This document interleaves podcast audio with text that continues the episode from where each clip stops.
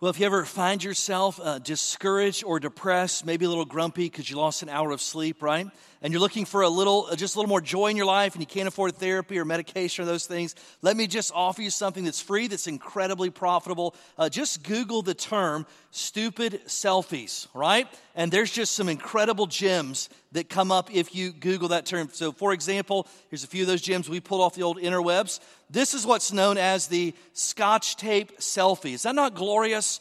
That's got a little Silence of the Lambs feel to it, does it not? And so I could just see the guy out there on the right, Clarice, right? So that's just creepy. And then also we have the obligatory animal selfies. This lady thought she could be really cool. And look at that. What a beautiful animal this giraffe is. Bites her head off, right? So you have that. And then uh, my personal favorite, which is the senior adult selfie. How great is that? Is this thing working, right? great is it? How many of you have ever taken a selfie and it looked like that at the end of it, right? Yeah, some of you have, and you won't admit it. You're a liar. All right. And then lastly, we have the. I don't, I don't, I don't have a caption for that one. What a great intro into the Word of God. Amen.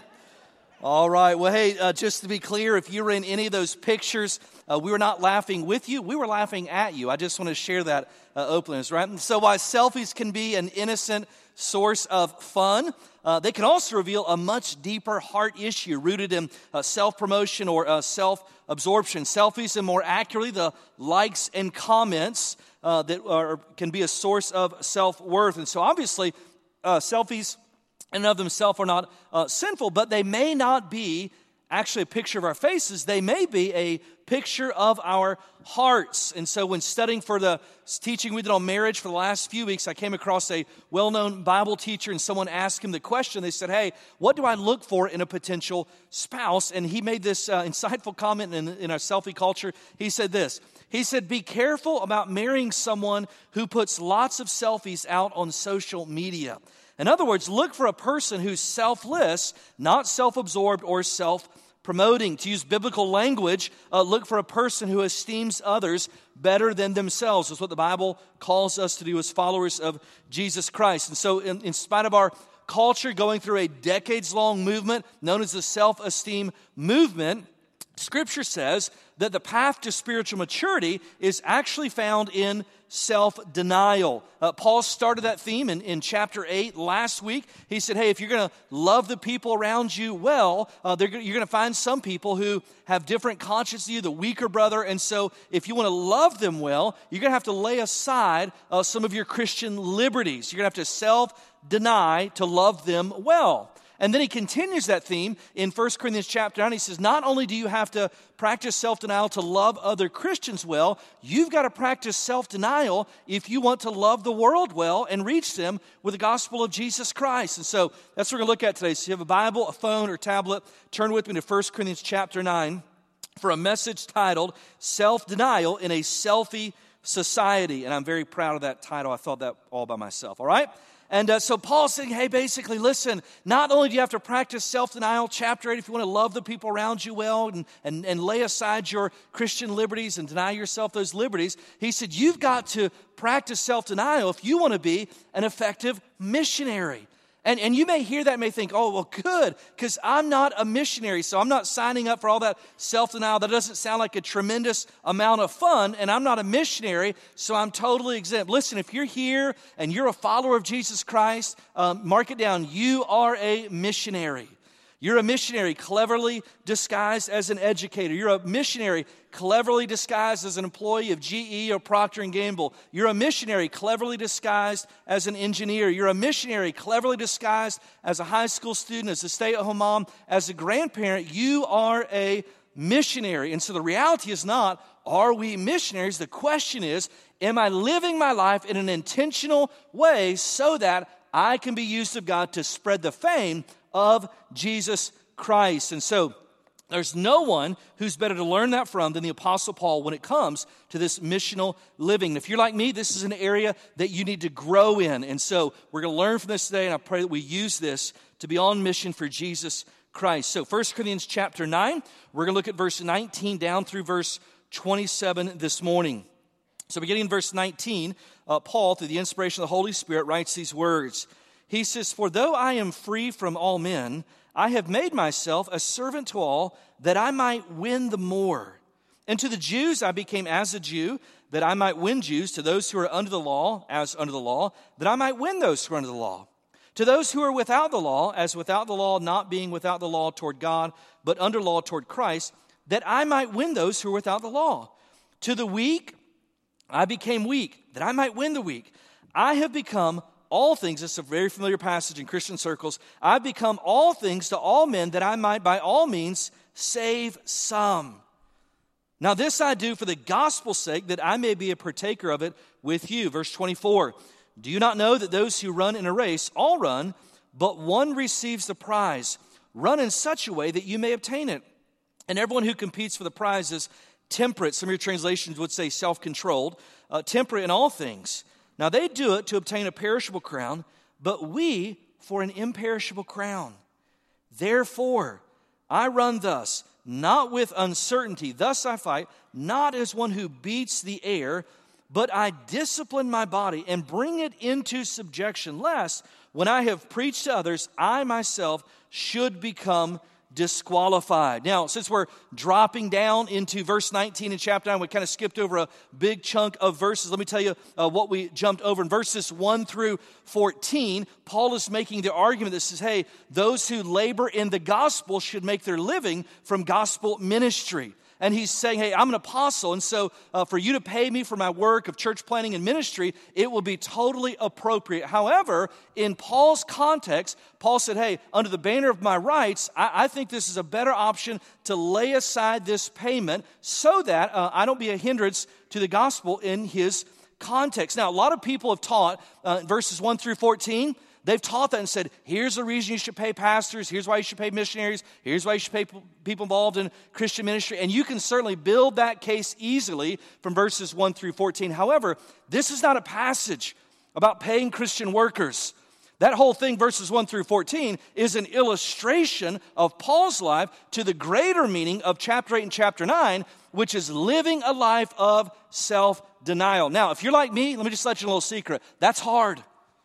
You know why? I'm a big fan of me, and so are you. I, I, like to engineer circumstances and environments and relationships for the outcome that serves me best. And so, this idea that I'm going to live a life of self denial so that I can serve Jesus does not come easily or naturally for me. It requires the supernatural work of God in me because, left to myself, I'm a self promoter, self indulgent, self absorbent person, and so are you. And so, Paul said, Hey, this work of being on mission, this is a supernatural uh, work of God, and uh, Paul's illustrating that with his life of what it looks like to live a life of self denial. So, I want to walk us through two principles this morning found in this passage about what does it look like to position your life to make the greatest impact possible for Jesus Christ. What is it required to live on mission for his glories. Two things in this passage I want to see that's illustrated in the life of Paul. Number one, you have to be willing to minimize your rights in order to maximize your ministry. In chapter 9, Paul presses further this option of refraining one's rights by illustrating it from his own life. And Paul said, Hey, there's all kinds of things that I'm entitled to, rights I have as an apostle of Jesus Christ. There's all kinds of uh, rights I have as a citizen of Rome. However, I'm willing to lay aside those rights if, in fact, they get in the way of reaching people for Christ. I'm willing to minimize my rights in an effort to maximize my ministry. And there's no question what Paul's motive is in all of this. Uh, go back to verse 19. What's he say uh, in chapter 9, verse 19? For though I'm free from all men, I have made myself a servant. Did you see that word made? You know what that means? It requires intentional effort on his part. I'm gonna let you in a little secret. The natural drift of your heart is not to be a servant of other people. The natural drift of your heart is to be served. And if you don't agree with that, you've never had kids. Amen? Like they live to be served, right? And so that's where all of our hearts are pointed in that direction. So Paul said, I have made myself, I have worked myself into a place of self denial. Why? What's he say at the end of verse 19? In verse 19, that I might win the more. What's he say in verse 20? And to the Jews, I became as a Jew. Now, does it mean he ascribed to, uh, he denied Christ as the risen Savior and all those things that Judaism, he said, no, no, no. He said, I'm just very aware of all their customs and their feasts, and I, and I go out of my way to deny my freedom in Christ and lay aside my rights as an apostle so that I don't unnecessarily offend them so that I might win them for Christ. What's he say? Keep going. In verse 21, he says that I might gain them that are without the law. Who's that? That's the Gentiles. He says, when I'm around Jewish people don't know Christ, I lay aside my rights as an apostle and a Roman citizen. Why? So that I can win them to Christ. When I'm around Gentiles, verse 21, I do the same thing. When I'm around weak people, I don't exploit my strengths. I do the same thing. What's verse 22? That I might gain the weak. Paul had one motive in his life. It was not self promotion, it was not self absorption, it was not self indulgence, it was not self preservation. It was to deny himself for the sake of living on mission for Jesus Christ. And that's hard in our culture. It is hard in a selfie saturated society, but every situation Paul encountered, every resource he possessed, every relationship he built, he was constantly asking the question what would it look like to turn the focus off of me and onto Jesus Christ? Can you imagine that in a selfie society? Where we live our life based on the likes and comments that we get sometimes on our social media, to live in such a way that says, you know what, what would it look like to take whatever platform I have and turn the focus off of me and onto Jesus Christ? That's exactly how Paul lived. Why? So that he could win people to Christ. That's it. That's it. Now, if you're listening, say amen. You cannot actively build your kingdom and at the same time participate in Jesus' kingdom building call on your life. You cannot build your kingdom and at the same time build Jesus' kingdom. Those are contrary, mutually exclusive things. And one of the most difficult things to lay down, to pick up a towel and a basin, to serve Jesus faithfully is your rights. And I think that's the most difficult aspects of American Christianity, where American Christianity and biblical Christianity often clash. Listen, biblical Christianity is about the laying aside my rights, denying myself. And in America, listen, we live in a country that's governed by a Bill of Rights.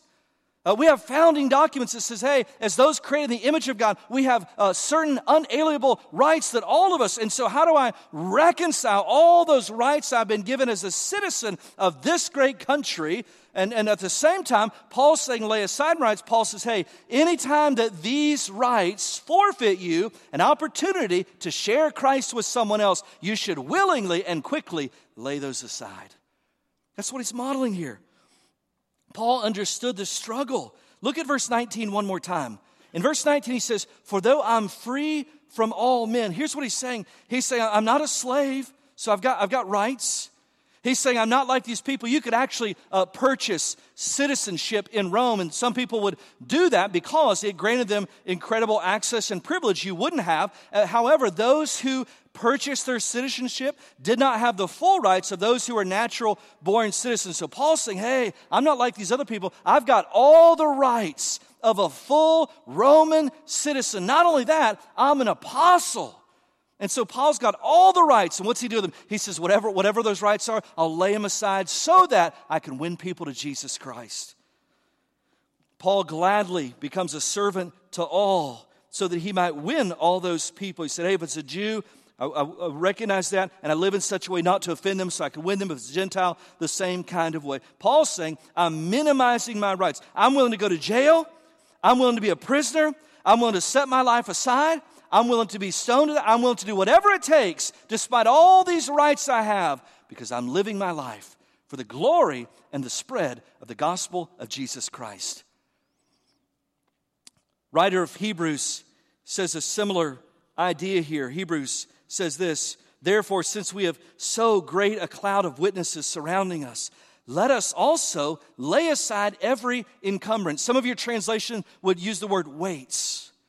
And the sin which so easily entangles us, and let us run with endurance the race that's set before us, fixing our eyes on Jesus, the author and perfecter of our faith, who for the joy set before him endured the cross, despising the shame, and has sat down at the right hand of the throne of God. Now, here's what he describes two things uh, in that passage. Number one, he says, Let us lay aside the sin that so easily entangles us. And so he said, if you're running your life, the Christian life, for the spread of Jesus Christ, if you're wanting to run with endurance the race set before us, which is to uh, make disciples of all the nations, he said, you've got to do two things. Number one, you've got to disentangle yourself from sinful patterns because it'll uh, cause you to trip up and forfeit your place in the race. But he says something else.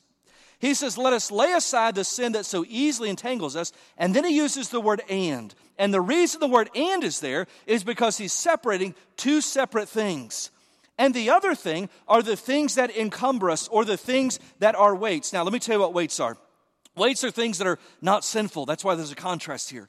Weights are things that are not sinful, however, they've become so important in our lives that they've distracted us and gained all of our time, all of our energy, all of our resources, and therefore we cannot leverage our life for the sake of gospel advancement. So here's a question everybody in the room should wrestle with, me included.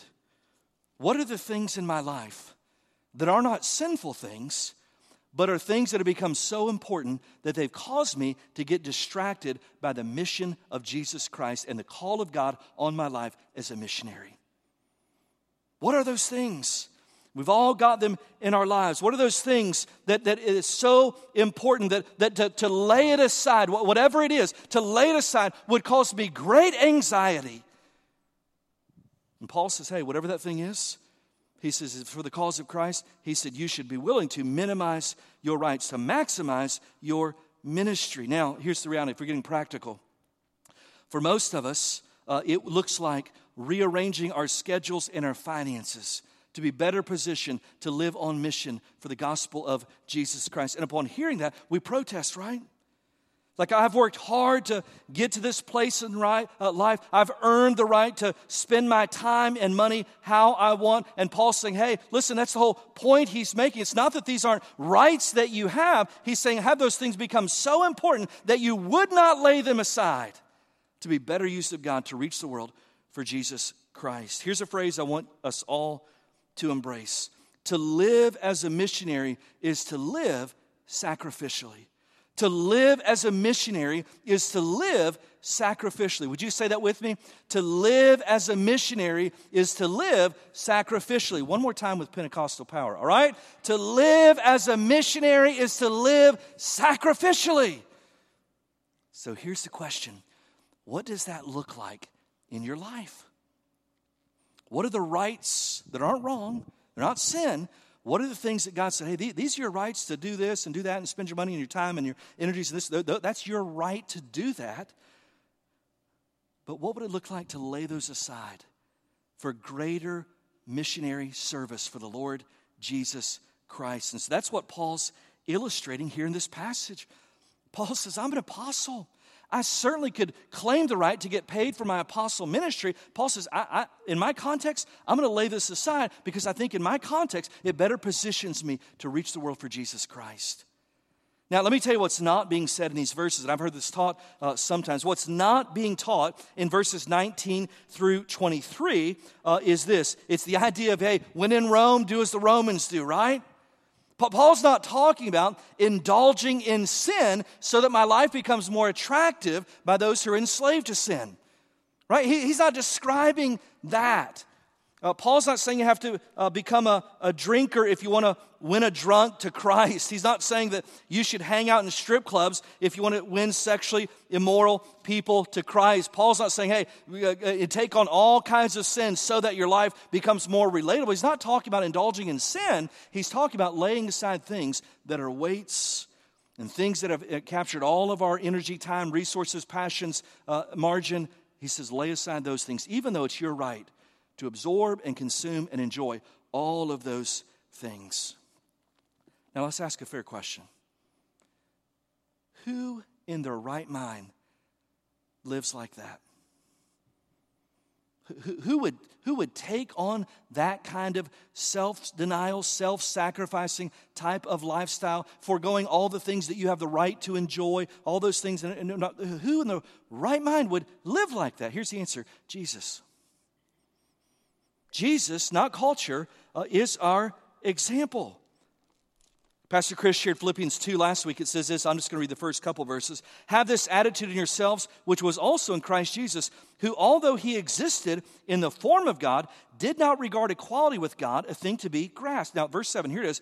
But he emptied himself, taking on the form of a bondservant, being made in the likeness of men. Now, that word emptied himself, some people have wrongly taught that means he emptied himself of his divinity or his deity or the fact that he was God when he took on flesh. That's not what that means. What it means is he willingly laid aside all the rights, all the privileges of heaven for the sake of being a servant to all, so that he might win the world to Christ or to himself through his own sacrificial death.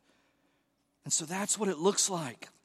And this is not some kind of self abase, you know, what's wrong with you? You're driving a car, you could walk and give that money to missions. That's not, that's not any of the stuff he's talking about, right? He's just saying, hey, you have all these rights, all these freedoms, all these things. What does it look like to evaluate all of that and ask one simple question Should I lay this aside so that I can live on mission for Jesus? That's what Paul's teaching and illustrating as a life, not of self indulgence, not of self promotion, not of self absorption, not of self preservation, a life of self denial. Spiritual maturity is not measured in Bible knowledge. Did you know that? I've said this for years. Some of the most biblically literate people I've ever met have also been some of the meanest people I've ever met in my life. Spiritual maturity is not found in religious activity. Spiritual maturity is often measured by self denial. And if you ever want to gauge the spiritual maturity of a person, find out how they respond when they don't get their way and have to deny themselves and what they want. You'll find out exactly how spiritual that person is. Second thing I want you to see in this passage is this is you have to be willing to exercise self-discipline for the sake of others. Paul teaches through that in verses 24 through verse 27. He says, Hey, in verses 19 through 23, not only am I willing to lay aside my rights as a Roman citizen, as an apostle, for the sake of being on mission with Jesus, also, I'm going to live in such a self disciplined way so that I can reach the world for Jesus Christ. Look at verse 24 in 1 Corinthians chapter 9. Verse 24, he says, Do you not know? That those who run in a race all run, but one receives the prize. Run in such a way that you may obtain it. Now, Paul's the master teacher. And so he's using the illustration here. And so he says, Don't you know that this is how runners compete? Knowing that they knew exactly all about athletics. Ever since the days of Alexander the Great, uh, athletics dominated Greek society. It's not much different than today. And so in their day, there would have been two games that were the most famous. One was the Olympic Games, which we certainly know what that is, but the other was called the Isthmian Games. And the Isthmian Games were held every third year in the city of Corinth, where this letter is being written to. So let me describe the discipline necessary just to participate in the Isthmian Games. In order to get to the uh, finals at the Isthmian Games, to participate in the finals there, you had to give proof of 10 months of training prior to that. And the last 30 days before the event, they all came into the community and they had to go to the gymnasium every day, certain exercises they had to uh, participate in. And only then, when all those conditions were met and could be proven, could they even sign up to participate in the finals of the Isthmian Games. And when they ran and won, the one who win, uh, won the race, guess what he won? All that, tra- 10 months of training. 30 days of leaving your family, moving to this community, and, and all this. And, and for what? For all of this. Well, here's what history tells us. In Corinth, they uh, wore a wreath, it was made out of, of pine sticks. Think about that. No White Castle for a year. So you can wear a pine stick wreath. What? Right? Now, for them, that wreath had meaning because whoever got the wreath placed on their head, they were immortalized in Corinthian culture. And so, so much more was attached to that wreath. There was so much more value than the sticks that comprised it. But, but here's, what, here's the point Paul's making. This idea of denying yourself for the sake of uh, getting a competitive advantage, listen, that, that's, not, that's not a new thing. Now, you may not believe me when I tell you this. I used to be an athlete. And if you've, former athlete, let me say that. And, and the reality is, you, you, know, the part of getting a competitive advantage in athletics is uh, self discipline for the sake of getting a competitive advantage. Matter of fact, a few years ago, I, I read this. I was reading an article on uh, LeBron James, and it said this that LeBron James spends nearly $1 million a year taking care of his physical body to keep himself at a competitive advantage. Now, I played sports, but I'm, I spent a little less than a million dollars a year on this, all right? I'm just a genetic freak, so don't, don't be mad at me, all right? And so, and his argument is this this is my greatest investment. So, this idea that, a, that an athlete would self discipline themselves for the sake of competitive, that's not new. Matter of fact, look at verses 25 and 26. They weren't spending a million dollars a year, but they were doing the same thing. Verse 25, and everyone who competes for the prize, that pine wreath, is temperate or self controlled in all things. And now they do it to obtain a perishable crown but we for an imperishable crown. Here's what Paul's saying He's saying, get a hold of this. These athletes are going through a year long of training and self denial and self discipline. And at the end of all of that self discipline, at the end of all of that, they're going to get a wreath of pine sticks placed on their head. He said, How much more should we discipline ourselves for the purpose of godliness because we will inherit an incorruptible crown that will cast at Jesus' feet in an act of worship? That's what he's describing. He's saying it's the soul. This is why you should live this way for the sake of promoting the gospel of Jesus Christ. Now, here's the reality. If you played any athletics, here's what you know that who you're competing against is the people around you, right? Why are they going through all this training? Why are they doing those kinds of things? Because they had real opponents that if they weren't willing to self discipline themselves, the opponents around them would, and so therefore they weren't going to be competitive if they didn't. So here's my question. In trying to live our lives poured out and running the race for the gospel of Jesus Christ and to make a name for Jesus and to make him famous in our culture and to be a missionary, here's the question Who's our opponent? In athletics, it's the person with the other jersey on, right? If you're a runner, it's the person in the lane next to you. And so if he's using this illustration and says, hey, there's so much more at stake for those of us who are following Jesus than some pine sticks on your head. And so he says, you've got to discipline yourself for this. And so who's the opponent? Well, let me offer up a couple suggestions that people have offered. Uh, number one, some people think that the opponent is the evil world around us. It's the liberal media, it's the political party that I don't belong to. Uh, it's something out there in culture, some agenda, some, something out there in culture. And the reason I know that some people bought in that that's the real opponent is because there's lots of conservative evangelical Christians out fighting the culture wars to the point that they want to turn America into a Christian nation by force. And so lots of people believe the opponent we are facing is the culture around us, godless culture around us. If we can just get the right people in the right places of position, then we'll be a Christian nation again. Listen, you won't be a Christian nation again. That's moralism. The gospel, not power, is what turns people into Christians. And so some people think that. Uh, other people think, no, no, no. It's not the, it's not the culture around us. The Bible says, they quote scripture, that the enemy is not flesh and blood, it's uh, powers and principalities. They would quote Ephesians chapter 6. And so it's not the godless culture around us that we're competing against, uh, it's the devil and his demons. Now, listen, spiritual warfare is true and often neglected in Bible teaching non charismatic churches. However, I would argue that the greatest opponent we're facing in this race to make a difference for Jesus Christ is not the godless culture around us, it's not the devil around us. So, what is it? Well, you don't have to wonder because verse 27 tells you exactly who the opponent is. Look at verse 27. But I discipline my body and bring it into, self, into subjection. What's he saying? I practice self discipline. Okay, the Bible says another place, discipline yourself for the purpose of godliness. It says, put on the works of righteousness, put off the works of the flesh. That's, that takes effort, right? What's he say? Keep reading, verse 27. Lest, when I have preached to others, tell them about Jesus, what's he say? I myself should become disqualified. Do you see what he's saying? He's saying the opponent in this race to make Jesus famous is not the godless culture out there, it's not the devil and his demons in the air, it's my wicked heart in here. You know what the greatest enemy of advancing the gospel and spreading the name of Jesus, it's the person you look at in the mirror every single morning. That we should be more concerned about wicked and deceitful hearts than we are about anything out in culture or the devil and his demons out there. That's what he's saying here.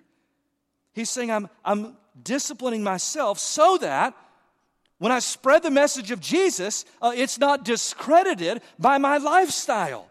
The opponent is us in waging the war for the gospel of Jesus Christ. You, you cannot advance the gospel out into culture until the gospel transforms your own heart first. That's what he's saying.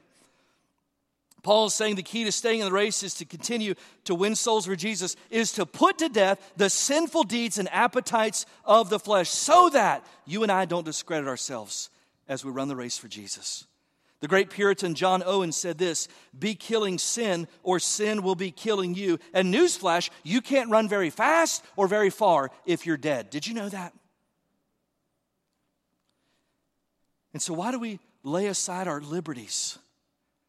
Why do we lay aside our rights? Because if you're not careful, all that self indulgence and all that self promotion and all that self preservation and all that uh, all those things if you're not careful guess what? You're going to disqualify yourself all under the banner of Christian freedom and these are my rights. So so you know what happens when you preach Christian freedom? You know what some people are afraid of? Legalistic Christians? People are going to live like the devil. Right you, I had a guy tell me one time he said you preach that grace stuff people are going to live like the devil and so how do we how do we wrestle with that? Well, if we just stop the message right here, you know what you do? I'm going to be more disciplined. I'm going to, I'm going to try harder to fight sin. I'm going to, I'm going to make sure I'm going to have a better accountability partner and better this and better spiritual this, better this, and, and all those things so that I don't disqualify myself. I'm going to be more self disciplined so that I don't disqualify myself through sinful living. Listen, if that's your pattern, guess what? You're going to fail. You know why? because all of your hope is in you, not in Jesus. All of your hope and confidence is in your willpower and not the work of Christ in you and through you in the exchange life. And you don't need Jesus for moralism. Did you know that? You just have a better set of rules and a better routine and a better schedule and more discipline and more accountability and more and all those things. And you don't need Jesus to be self disciplined. But the reality is the flesh will fail. And so, so what do we do? We don't want to disqualify ourselves. We know that according to verse 27, the greatest enemy is, is us and our own sinful appetites. We know that we can't discipline ourselves. Like, like, what is the answer? Listen, the answer is the same no matter what the question is when it comes to Christianity. The answer is Jesus. Now, what do you mean by that practically? Well, here's what happens when you abide in Christ, the spirit filled life will be produced as the overflow of your life. Galatians chapter 5, verse 22 and 23 says this But the fruit of the Spirit is love, joy, peace, patience, kindness, goodness, faithfulness, gentleness, self control. Against such things there is no law. Let me highlight two of those. Uh, the fruit of the Spirit is love. You know what love is? It's self sacrifice. You know what the first principle we said is? Self denial.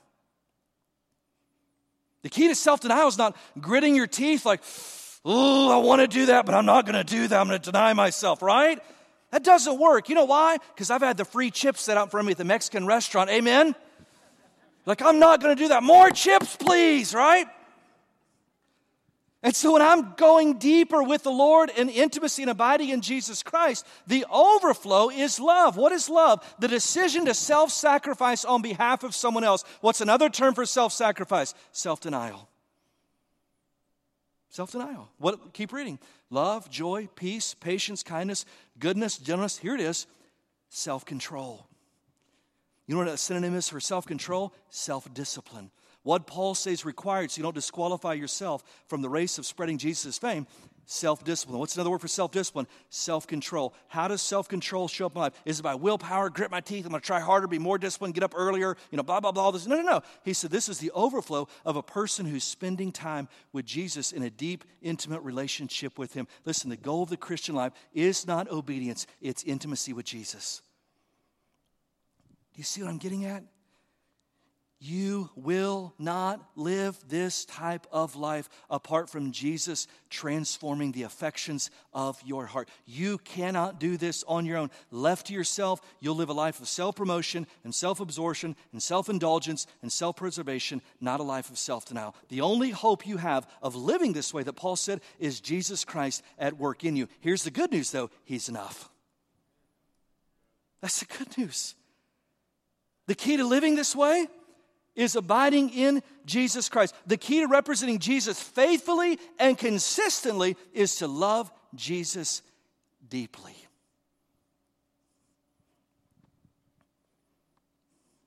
And so the reality is this apart from Him, all that we taught today, you've got no hope. You've got no hope. But the good news is, is the Bible teaches that Jesus Christ is our living hope. And so, if you want to represent Him faithfully and consistently, you have to love Him deeply. That is the call of God on everyone's life. And if you've never met this living hope called Jesus, I'd love to introduce you to Him this morning. Would you bow your heads this morning? With your head bowed this morning, I want to ask you two questions. Number one, what are you trusting in for the forgiveness of your sins?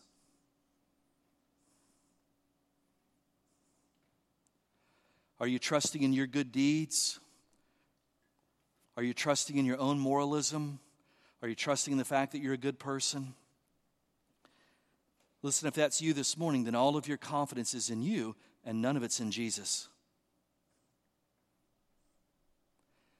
And so, if you're here this morning, you don't know Jesus Christ as your personal Savior, you've never received Him for the forgiveness of your sins, and all of your hope of heaven is rested and rooted in you, then you've come to the right place this morning because the gospel says this that God loves you and sent His Son to die for you, and God wants to save you from your sins this morning through a relationship with Jesus Christ. There's nothing in the Bible that presents a picture of standing before God on some eternal scales and your good outweighs your bad. That's self righteousness. The gospel is God saves those who cannot save themselves. The gospel is Christ died for us in that while we were yet sinners. And so, if you would come this morning and denounce your self righteousness and say, God, I, I, can't save myself compared to the life of Jesus Christ, my good works don't even measure up. And so this morning, I confess that. I agree with you, God, that I'm a sinner in need of forgiveness through Jesus Christ. And Lord, this morning I'm grieved for my sin and self righteousness, and I have a desire to turn from it, to no longer trust in it, and I receive Jesus Christ alone for the forgiveness of my sins. Would you do that this morning, right in your seat, right where you're at? Would you pray and receive Jesus Christ for the forgiveness of your sins if you've never done that? For those of you who have done that, you you know Christ, you're a follower of Jesus Christ. Let me ask you one question this morning. Is there anything in your life that God is calling you to lay aside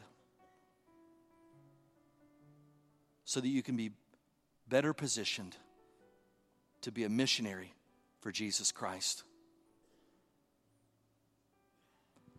For some of you, it may be sins that you've been entangled in and you've justified, you've rationalized them away. God's calling you to repentance. For others, it's not sin, but it's just, it's weights. It's things that have gotten too much attention in your life. It's often good things that we've made into God things. And they're not wrong to enjoy, but you just feel the Holy Spirit nudging you this morning saying, hey, would you be willing to lay that aside? So you have a little more margin in your schedule and your finances so that I can use you in the way that I want to use you. What would that look like in your life? To live sacrificially for the cause of Christ. And I can't answer that this morning.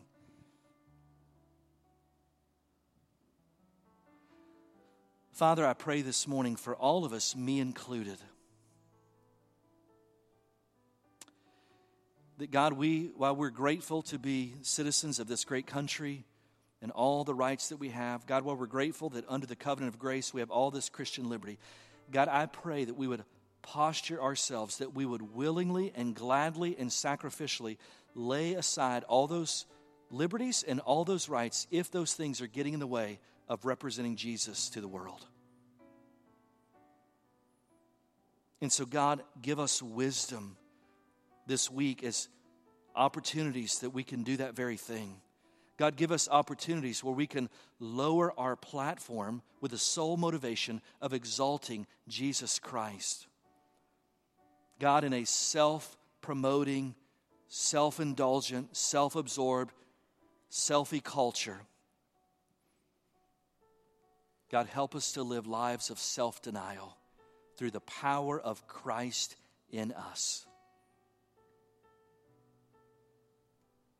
And whenever we do, whenever that happens,